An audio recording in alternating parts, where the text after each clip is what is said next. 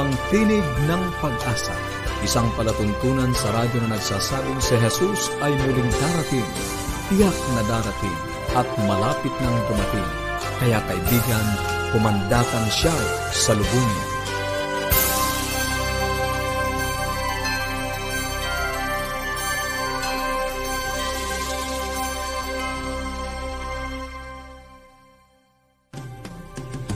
Maligayang pakikinig muli mga kaibigan. Kami po ang inyong mga lingkod, Pastor Nar Caranza. At Melo Anademong. Muling nag-aanyaya na samahan nyo kami sa loob ng 30 minuto upang atin pong talakayin ang mga bagay na makapagpapalusog ng ating katawan, magpapabuti ng ating relasyon sa ating tahanan at higit sa lahat sa pagtuklas ng pag-asang nagmumula sa salita ng Diyos.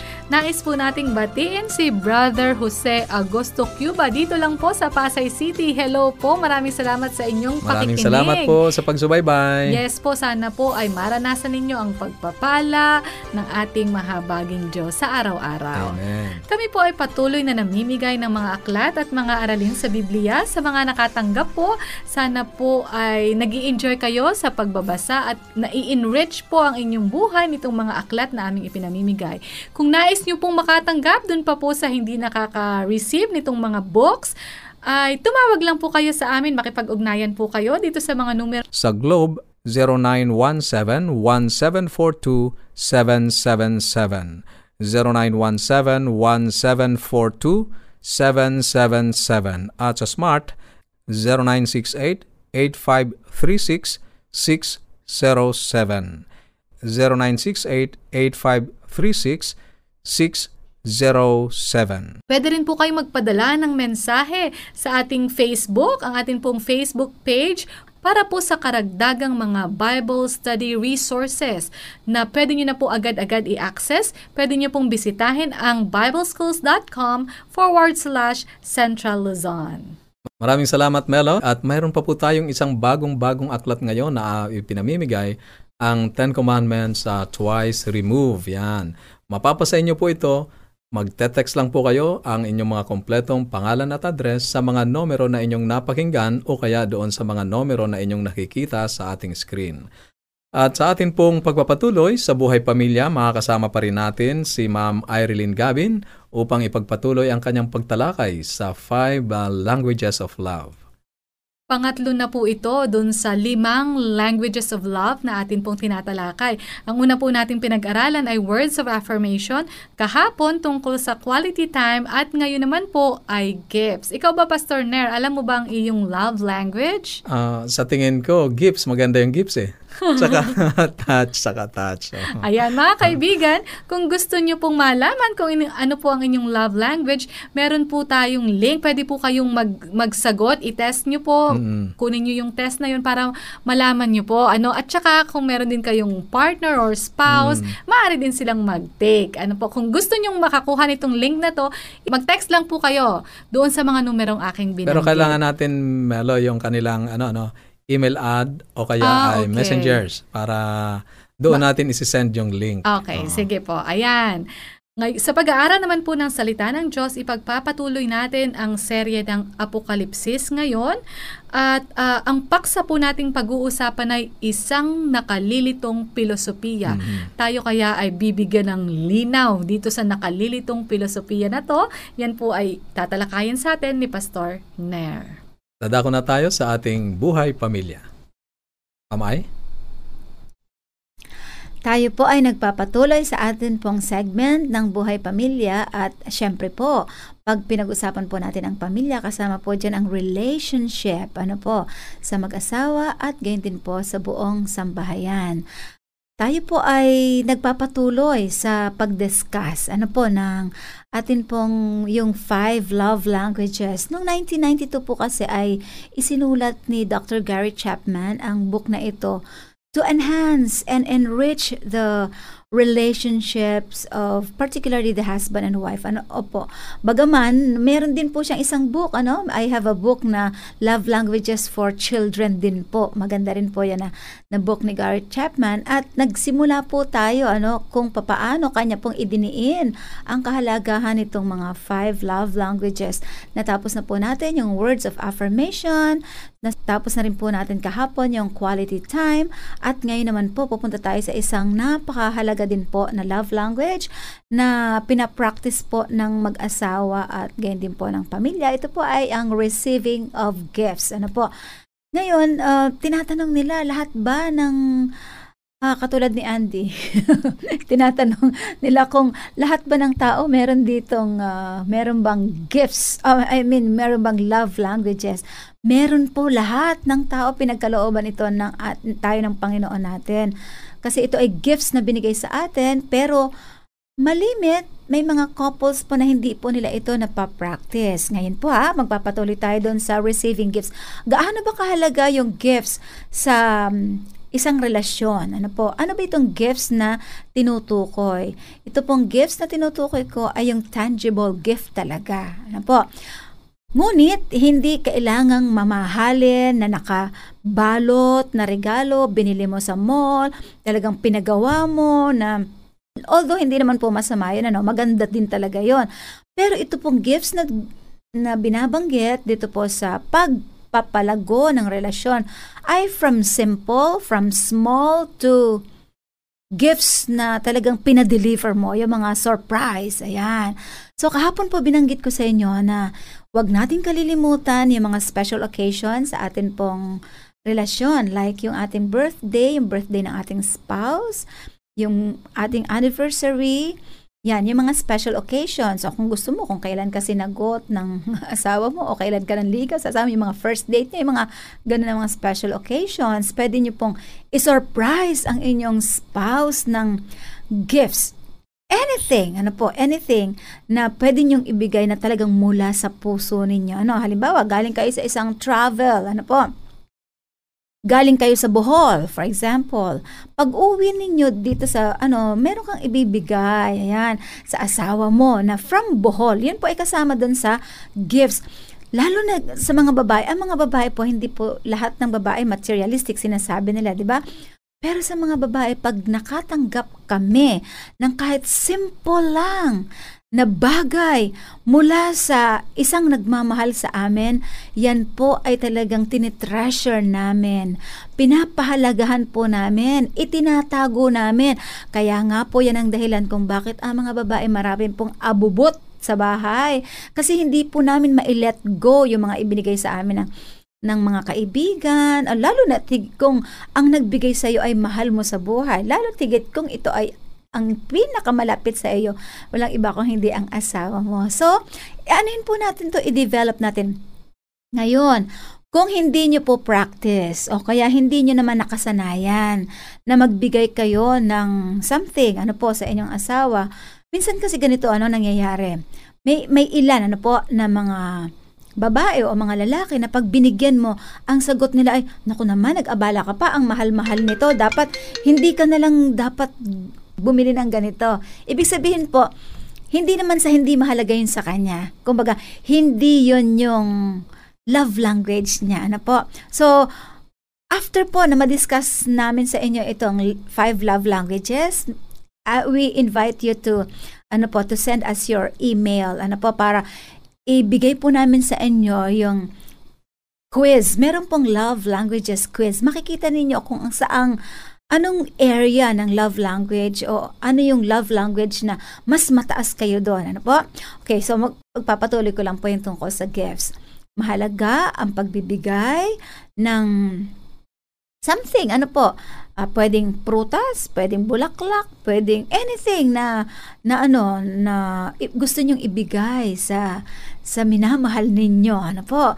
Kasi katulad ng yung asawa ko po dati hindi kumakain ng durian. Ako naman, gustong gusto ko yung durian. Kahit ayaw niya ng durian, nagdadala po siya sa bahay namin ng durian kasi he wants me to, you know, to be happy sa aking buhay. So, ganun po yung love language, di ba? Ano yung bagay na pag natanggap ng minamahal nyo, talaga naman pong masayang masaya sila. Eh, maliban sa pera, ano po? Kasi yung mga babae po, pag binigyan nyo ng pera, hindi naman kami mahilig sa pera. Pero syempre, ang pera po kasi ay uh, symbol din po yan ng financial security. Siyempre, ang mga babae po, lalo tigit ang mga nanay, ang yung may alam sa mga kagastusan sa buong pamilya. But what I mean is, ang gifts. Isa sa mga love languages na atin pong i-develop. Ano po?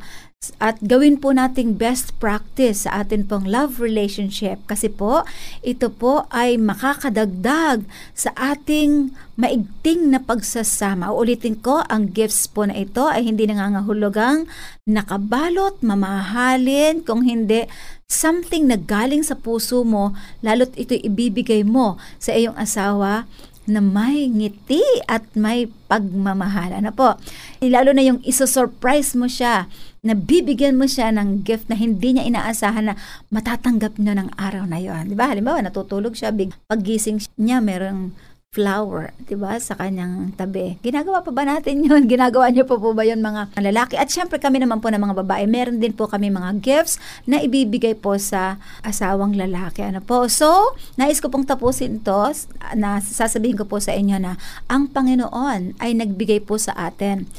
At talagang ipinakita niya ang kanyang pagmamahal sa tao sa magitan ng gift. Ano po yung gift na binigay sa atin ng Panginoon? Marami po.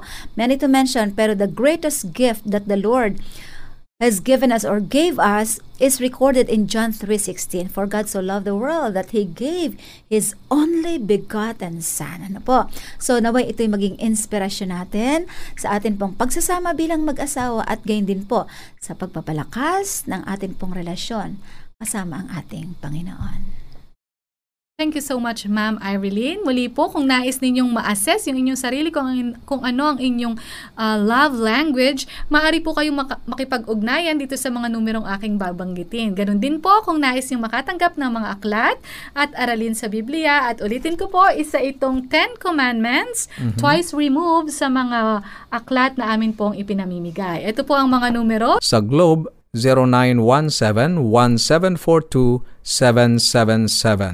0917-1742-777.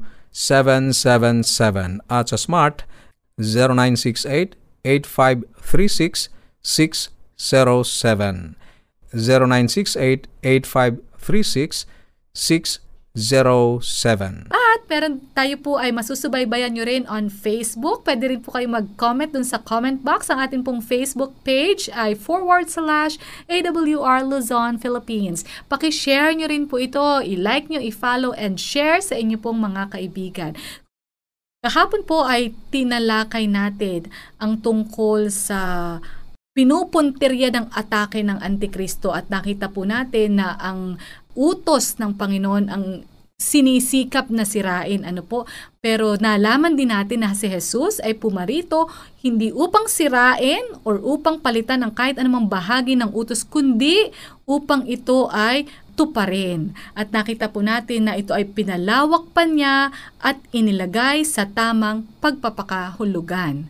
Ngayon po ay ito nang nakakalitong filosofiya ibigay natin ang panahon kay Pastor Nair Maraming salamat, Melo. At uh, tayo nga po ay magpapatuloy mga kaibigan. Uh, kahapon ay niliwanag sa atin na hindi binago, hindi pinawi, mm-hmm. hindi inalis katulad ng sinabi ni Melo ang kautusan sa pagparito ng ating Panginoong Yeso Kristo. At bagamat ito ay maliwanag sa Biblia, maraming mga tao ang nalilito dahil sa hindi magkakatugmang pananaw o filosofiya. Sinasabi ng ilan na noong sila ay mga maliliit pang bata ay nakakatanggap sila ng pabuya kapag nasa sa ulo nila yung sampung kautusan ano, doon sa Sunday School. Sinasabi ng ilan na sila ay tinuruang mamuhay sang ayon sa sampung utos. At ngayon, sa kanilang pagtanda, napagtanto nilang hindi pala nila sinusunod ang mga kautosang iyon, lalo na nang malaman nila na may isa pala sa sampung utos ang nagsasabing alalahanin ang araw ng Sabbath upang ingatan itong banal. Yan, mapapansin natin na ito talaga yung nawawala doon sa sampung utos. Pagkatapos... So ito pala, Pastor, ang tinutukoy na nakakalitong filosofiya. O nakakalito kasi yung siyam ay tanggap na tanggap, yung mm-hmm. isa ay hindi. Okay. Para bang mayroon lamang pinipili na gusto at yung mm-hmm. iba ay hindi. So ano ba talaga ang dapat natin gawin? Ano ang sinasabi ng Biblia? At ang ilan sa kanila ay nagsabi na sila ay lumapit sa kanilang ministro at nagtanong, ng bakit hindi natin sinusunod ang kautosang ito. Ang tinutukoy ay yung ikaapat na utos at uh, sinagot sila ng ministro, ipinako na yan sa krus. Wala na tayo sa ilalim ng kautusan. Tayo ay nasa ilalim na ng biyaya. Okay? Mm-hmm. Kaya sila ay nalilito. Bakit kailangang isaulo ang lahat ng mga kautosang iyon sa sampung utos kung iyon ay wala na? Isang kaparehong kalituhan ang dala habang pinakikinggan natin ang mga tanyag ng mga mangangaral sa iba't ibang lugar na nangangaral laban sa kasalanan at ang mga mangangaral na iyon ay ginagamit ang sampung utos bilang ebidensya laban sa kasalanan. Tama naman yon, ano Melo. Ang katotohanan ay maaari akong pumunta saan mga simbahan at ipangaral na kasalanan ang magsinungaling at tiyak na ang lahat ay magsasabing Amen. Makakapangaral ako kahit saan nakakasalanan ang pumatay at makiapid at bawat isa ay sasang-ayon at mm-hmm. sasabihing amen. Mm-hmm. Ngunit sa oras na banggitin ko ang ikaapat na utos, alam mo ba kung alin ang ikaapat na utos, Melo? Mm-hmm.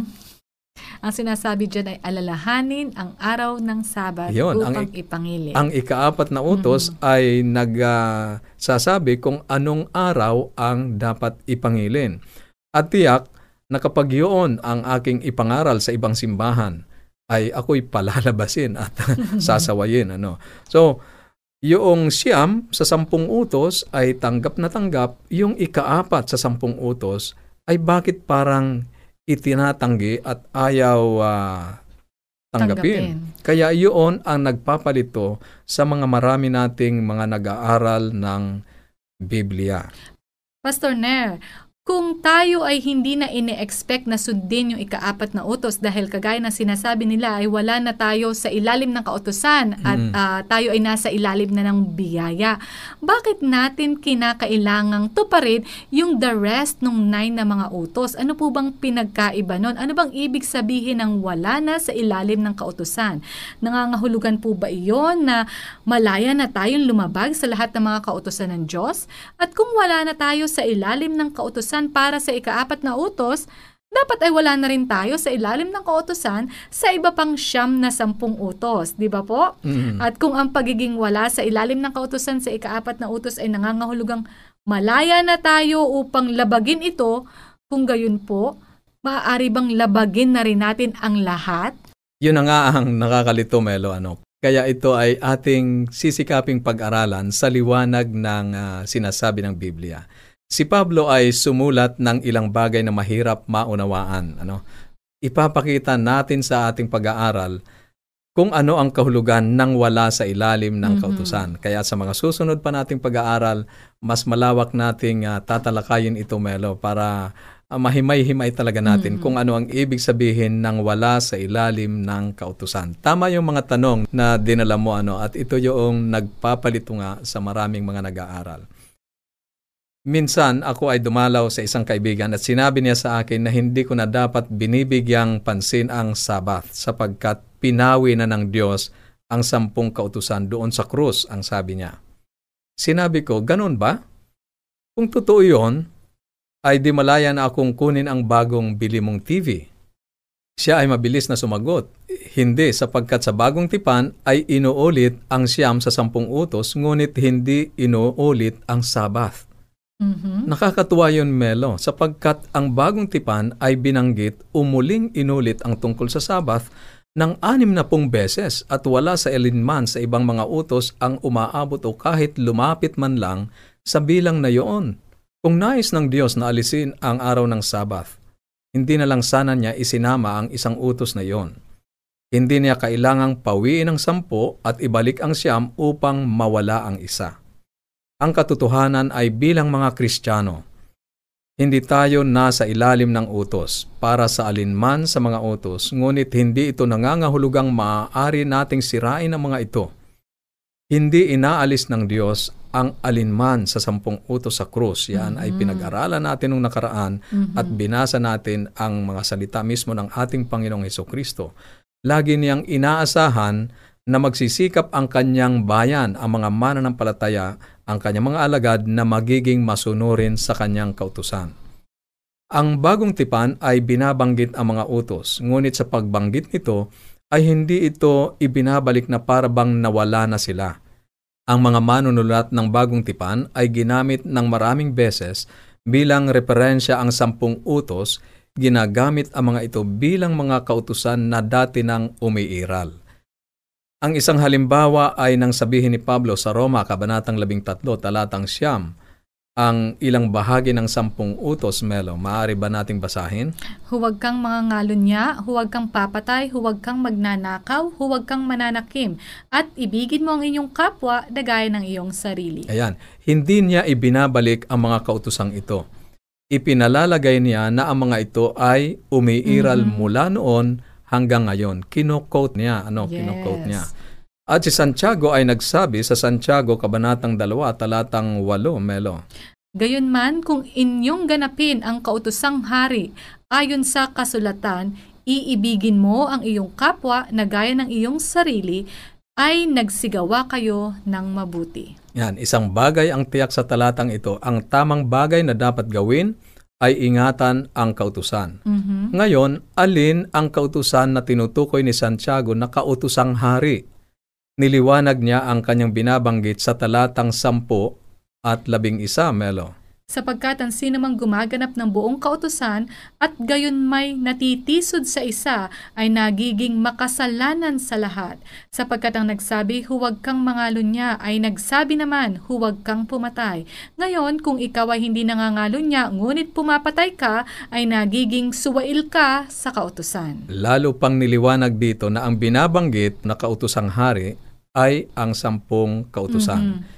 Si Santiago ay hindi nagsasalita sa isang utos na pinawi. Malinaw na tinutukoy niya ang sampung utos. Nang sabihin niya, sapagkat ang nagsabi ng huwag kang mangalo niya, sinabi ni na huwag kang papatay, ay tiyak na hindi niya ibinabalik ang isang utos na tinanggal. Sinipi niya ang isang utos na mayroon na o umiiral na. Pansinin din na sinabi ni Santiago na kapag sinuway mo ang isa sa mga kautusan, ikaw ay nagkakasala ng pagsuway sa lahat. Ibig sabihin nito ay walang diskwento sa Kristiyano. Ano, Melo, yung pwede kang tumawad, pwede po ba? Ito na lang siyam ang aking ah, susundin. Ang hirap kasi nung isa eh. Hindi pwede. Ang sabi ni Santiago, kapag sinuway mo ang isa, sumuway ka doon sa lahat. Kaya tanggapin mo yung siyam, dapat kasama yung isa. Mhm. Hindi pwedeng siyam lang. Sampung kautusan ang ibinigay. Sinusunod natin ang buo o hindi ang sampung utos. Tayo ay buong sa Diyos o tayo ay laban sa Kanya. Ang isang huling bagay sa talatang ito na dapat nating pansinin ay tinapos ni Santiago ang linya ng kaisipan na ito sa mga salitang magsalita at kumilos bilang mga taong hahatulan ng kautusan. Sinasabi ni Santiago na tayo bilang mga Kristiyano ay hahatulan sa hinaharap. At ang pamantayan sa paghuhukom o sa paghatol na iyon ay ang kautusan ng Diyos. At kung ang paghatol ay sa mga susunod pang araw o panahon, ibig sabihin naroon pa ang kautusan at nananatili sapagkat siya ang magiging basihan. Ito ay isang pangunahing isipan sa wastong pag-unawa sa aklat ng Apokalipsis. Kaya napakaganda ng paraan ng pagtawag ni Santiago sa sampung utos na kautusan na nagbibigay ng kalayaan. Ang ilan ay nagsasabing sinusubukan mong ilagay kami sa ilalim ng pagkaalipin ng kautusan. Ang pagsunod sa utos ng Diyos ay hindi isang pasanin para sa atin. Ito ay isang pribilehiyo. Ang utos ay kautusan ng kalayaan hanggat kinikilala natin na ang pagsunod sa utos ay hindi nagliligtas sa atin. Ito ay bunga ng biyaya ng Diyos at ang tanging daan upang maging tunay na malaya ay maging masunurin sa Diyos. Melo, pansinin natin dito sa batas ng lupa, no? Sino ba ang napaparusahan ng kautusan ng batas? Hindi ba't yung mga lumalabag sa batas? Mhm. Ano? Sino ang nasa kulungan? Yung may mga nilabag na kautusan o batas. Kaya ang tunay na malaya ay yung sumusunod sa kautusan. Amen. Kapag ikaw ay lumabag sa kautusan, mapaparusahan ka ng kautusan. Tunay nga na inaasahan niya ang kanyang mga tagasunod na susundin ang mga kautusan. Ngayon na nakita na natin na inaasahan ng Diyos na magiging masunurin tayo sa kanyang mga utos, sa kabilang banda ay may ilang mga talata ang tila ay sinasabi ang kabaliktaran. Maaari itong nakalilito para sa ilan. kaya ang payo ni Pedro ay angkop doon. Nabasa na natin ang talatang ito, ngunit basahin nating muli sa ikalawang Pedro, kabanatang 3, talatang 15 hanggang 17.